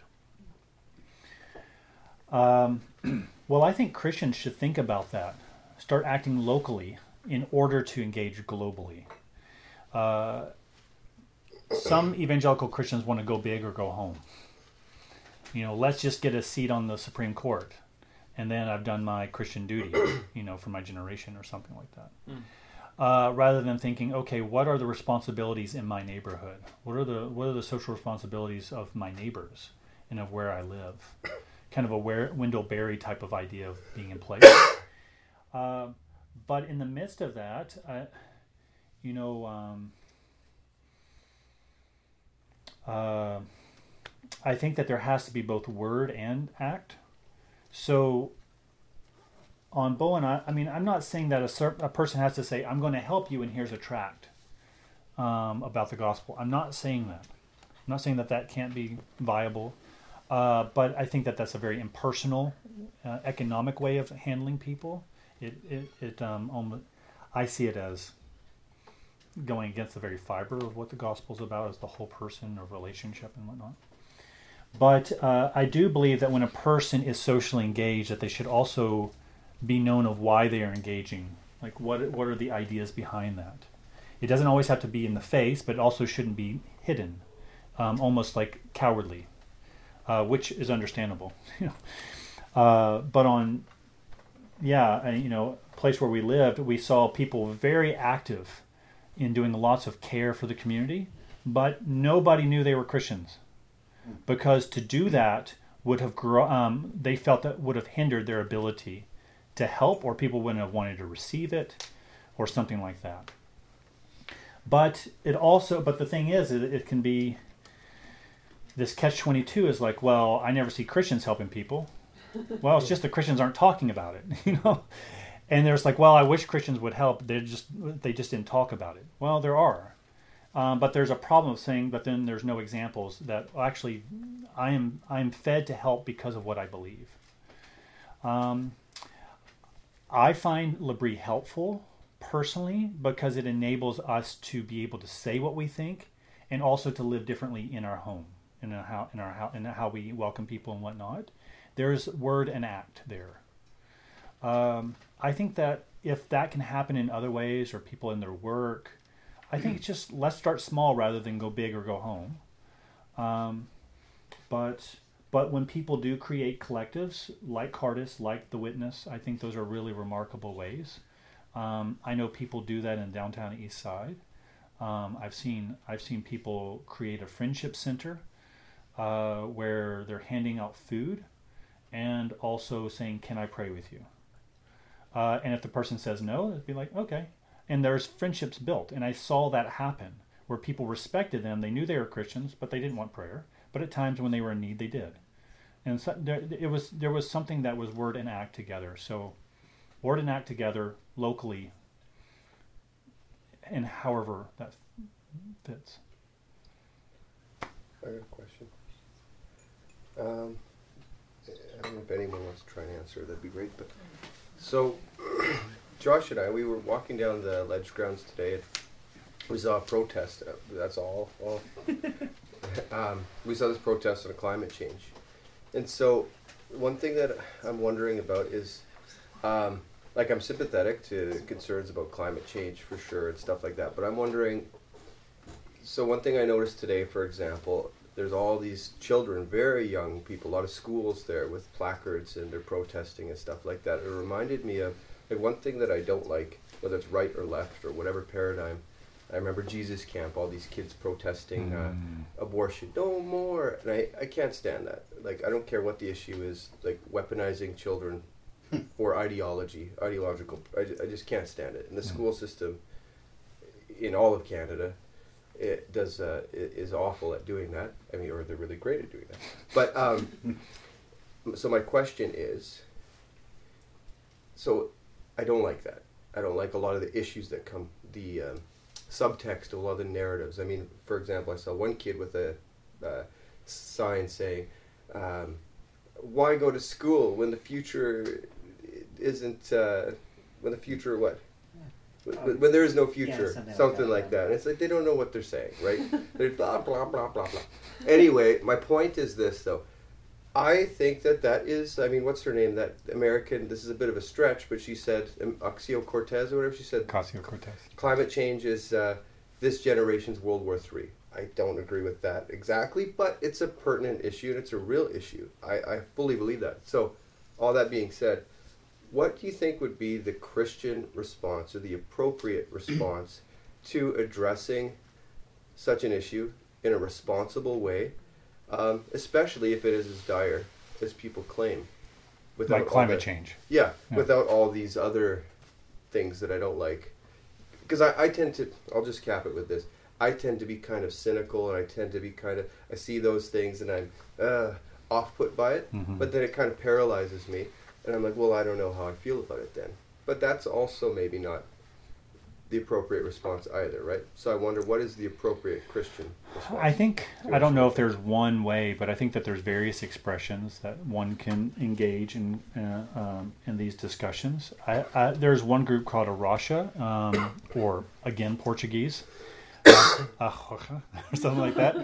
Um, that's not how they say it, but it's A Rocha, uh, and it's a uh, Christian organization that is around education and conservancy mostly education around environmental issues and around, uh, and so they will have Christian biologists and uh, farmers and and they eat together and they do something quite similar to this and, and kind of have discussions together. Uh, and they get people really used to learning how to make their own crops and eat good food and to share food with one another and to discuss ideas around it. Uh, I think that's a very good way of trying to engage climate change in a personal way, where your hands are getting into the soil rather than just kind of, you know, carrying a protest sign. I'm not saying that pro- carrying a protest sign is not good, but I'm just saying that there are there's there's innumerable ways of trying to engage. Uh, I think environmental the environmental crisis. Francis Schaeffer, the founder of L'Abri, wrote a book in 1972 on environment um, called uh, "Death and the Pollution of Man" or something like that. Uh, and it was one of the very first Yeah. books by a Christian on the environmental crisis. So that's helpful. Yeah. Just coming back to, to what you said, I, I really like the your phrase, the weaponization of children. Um, I don't know that this is necessarily a Christian response, but uh, the way that I would approach that, given what you said, is that if you are an adult, you are entitled to express your opinion. You are empowered politically to express your opinion. It's if you want to raise your children in a certain way, that is your right as a parent. But it it is manipulative to use your child in an environment where that child is too young to truly understand and to choose for him or herself the nature of the, the protest that he or she wishes to make. Yeah, I totally agree. Whatever that cause is. Yeah, No. exactly. Yeah. Yeah. I think that's just what you were talking about, though, in terms of how we're raising this culture of the victim, not the victim, but the people getting to speak out without the government or without authority having a chance to answer. Oh, right. And I think that's what we're raising our kids to do. We're, we're all giving them this freedom of speech so that they can speak and say what they want without sort of anything coming back at them, which I don't think is appropriate for children. I think that they should have freedom to speech, but be also taught uh, accountability for their speech, Mhm. responsibility for what they're saying, so that they have this opportunity to learn how to speak out in a way that is productive. Absolutely. Um, and, I, and I don't think, I think that we are raising, as you said, this generation of no, we should be allowed to say whatever we want and it's going to be against the man instead of the, the against the enemy instead of um, collective humanity. Yeah. And uh, the book uh, by Lukianoff or yeah, Lukianoff and Haidt, are is actually a book on that, on the coddling of the American mind. The subtext is uh, how good intentions are setting our future up for failure, or our children up for failure, or students up for failure, something like that. Um, and and they're talking about various strands that have actually made us a very fragile, or made the current the young generation very fragile and they point to various strands of like technology. Uh, you only have your own certain loops. Uh, um, they talk about safetyism, um, and uh, and one of these things is about on campuses where um, any kind of word that makes someone upset, there's huge protests and getting people thrown out. Good like people who are saying I want to hear and then they will use one trigger word and there will be such protests and microaggressions that those people will will be forced to quit. Uh, and and so uh, they were speaking about how there's a good prof- there's a professor who they think is good, saying, you know, uh, you know, you come to university not to be kind of coddled, but basically prepared for boot camp to engage the world and ideas that you disagree with. And, and I want to prepare you on how to engage ideas you disagree with and how to stand firm in that. Um, so, so yeah, I think that our you know our generation is there's many younger people who are being brought up to feel very fragile about their identity because they're because they're told that everything else is the problem, and um, and also as Lilla would say, identity politics sets us up against one another um, rather than for one another. Okay, well, Is there is there yeah, room for one comment? more. There's one more. Yeah. If when we think about structural injustice, or sorry, was there someone else that? Oh, okay. When we think about structural injustice and and oppression, and fighting against the system, and we think about about Jesus, our Messiah, or for those who call him Messiah, right? So the the prophecies, the ancient prophecies about the Messiah would that there would be someone who would come and finally bring justice to the world. This is one of the main things. If Mm. you look at the pro- prophecies uh, throughout, you know, Jeremiah, Isaiah, Micah, etc., uh, would would would subdue all of the Gentile, all of the opposing Gentile nations, like you think of Psalm two and, and other texts, would set up a, a kingdom that would be an eternal kingdom, like it was promised to David. It should be like that, and then would have. Uh, like in the days of Solomon, some texts talk about people that would come to Judah, come to Jerusalem to seek wisdom, because this hmm. is the, thing. Everything's set in place where where this Messiah figure would rule the entire world. And so you can imagine people's frustrations, or even some of modern frustrations, with the fact that Jesus came and didn't do this. At least, at least the first time, he came and what he did is he got absolutely crushed by a system.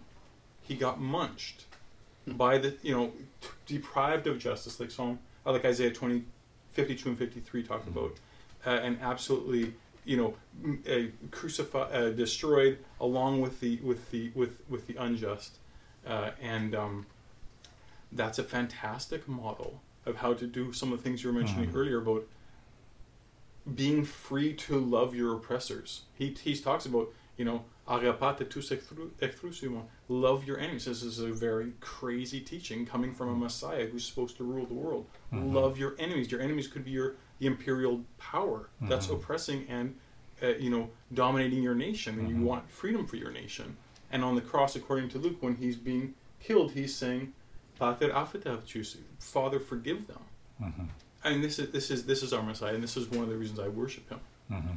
because he teaches us how to be free to love, even when structurally we are being significantly oppressed and crushed. Yeah, and you know, and that was Peter's comment about uh, slaves honor, you know, respect your masters even if they are harsh, and then he points to Christ's suffering.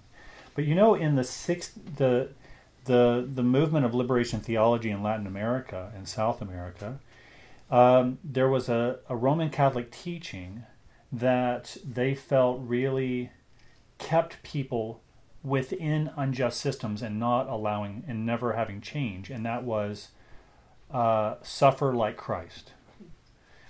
And and that's where you know Marx would say, well, that just keeps people from ever acting, you know, in in in a form of of changing the system.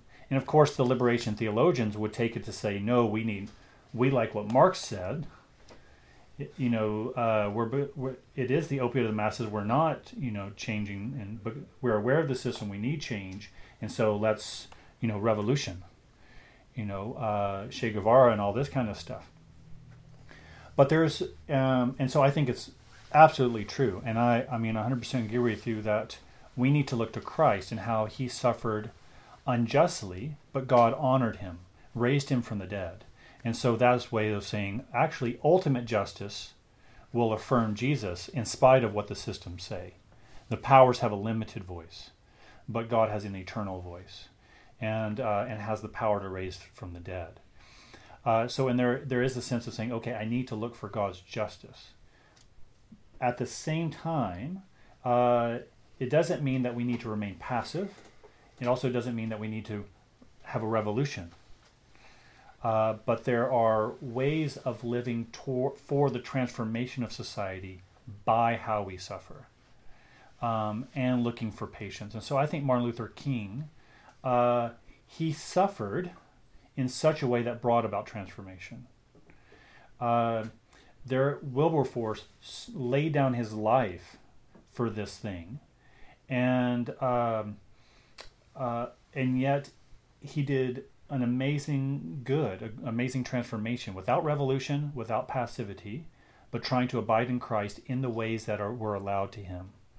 You know, even Paul um, uh, called onto his own citizenship in order that the gospel might keep going, because he was looking for legal means. So I totally agree with you, but I'm just wanting to add that to say some people find that the churches will lean on its laurels and sometimes even its materialism and to say, well, you know, I'm just going to live at the foot of the cross and, and, and not worry about anyone else and or, or not try to change anything. So there has to be, you know, like you're saying, the third way, like nonviolent resistance or something like that. So yeah, but thanks. Okay. Uh, last last call. I, I, I'd like to say something. Okay, I thought I saw your hand. yeah. I'm, very involved with people who do stuff. I mean, I appreciate your allusions to um, England, to America, to theologians. Um, but Richard Wurmbrand is a man who's greatly influenced my life, who, for his faith, was imprisoned for 15, 18 years. And, um, you know, there's there are men and women who I consider my family in Eritrea who've been in crates for 10 years. One by one, their guards, their prison guards, are being transformed. They're Mm. not Mm. they're not in any system. Their Mm. life is hidden in Jesus Christ.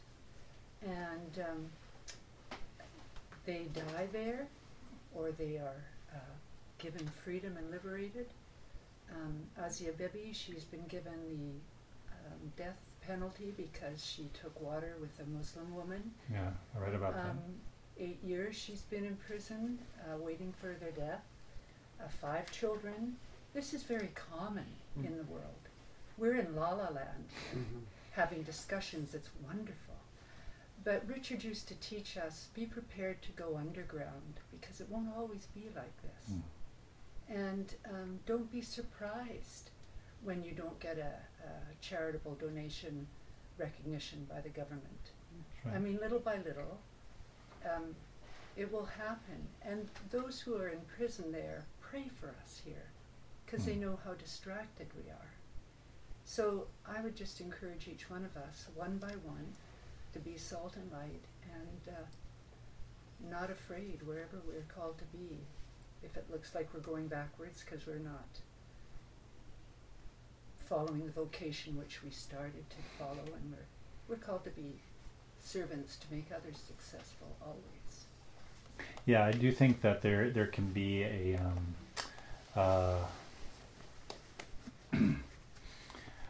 I think that we become forgetful of what's happening in the world. Yes, uh, you know, with with all the information we get of all these, and you and you know, people have you inoculate yourself against all this because just the bad news comes and comes and comes until you're just like Yeah. numb to it all um, because it's not personal. But it's not impersonal to them all the time. And so it, it it's it's healthy for us to i mean like you said you know faces and people.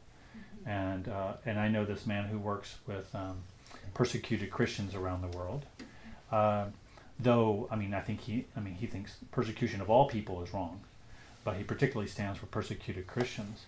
And it's happening all the time in egregious and unjust ways. And so uh, so yeah it, it is good to be mindful of of the world climate. And, Well, and to walk with Christ daily. Uh, It, you know, it's it's a daily step by step because none of us has, have arrived until our last breath. That's the faith that we end up Yeah. with. yeah that's true yeah i mean and yeah, I mean, to be mindful of these people in these other countries, Yeah. uh, you know, um, should one give us thanksgiving that we do have the freedom that we have, but also more courage to to see that, you know, um, as as controversial as the figure as Jordan Peterson, uh, whatever one might think of him, I really like when he said. Um, uh, someone said, "Aren't you afraid of the violence that you see at pro- your protests?"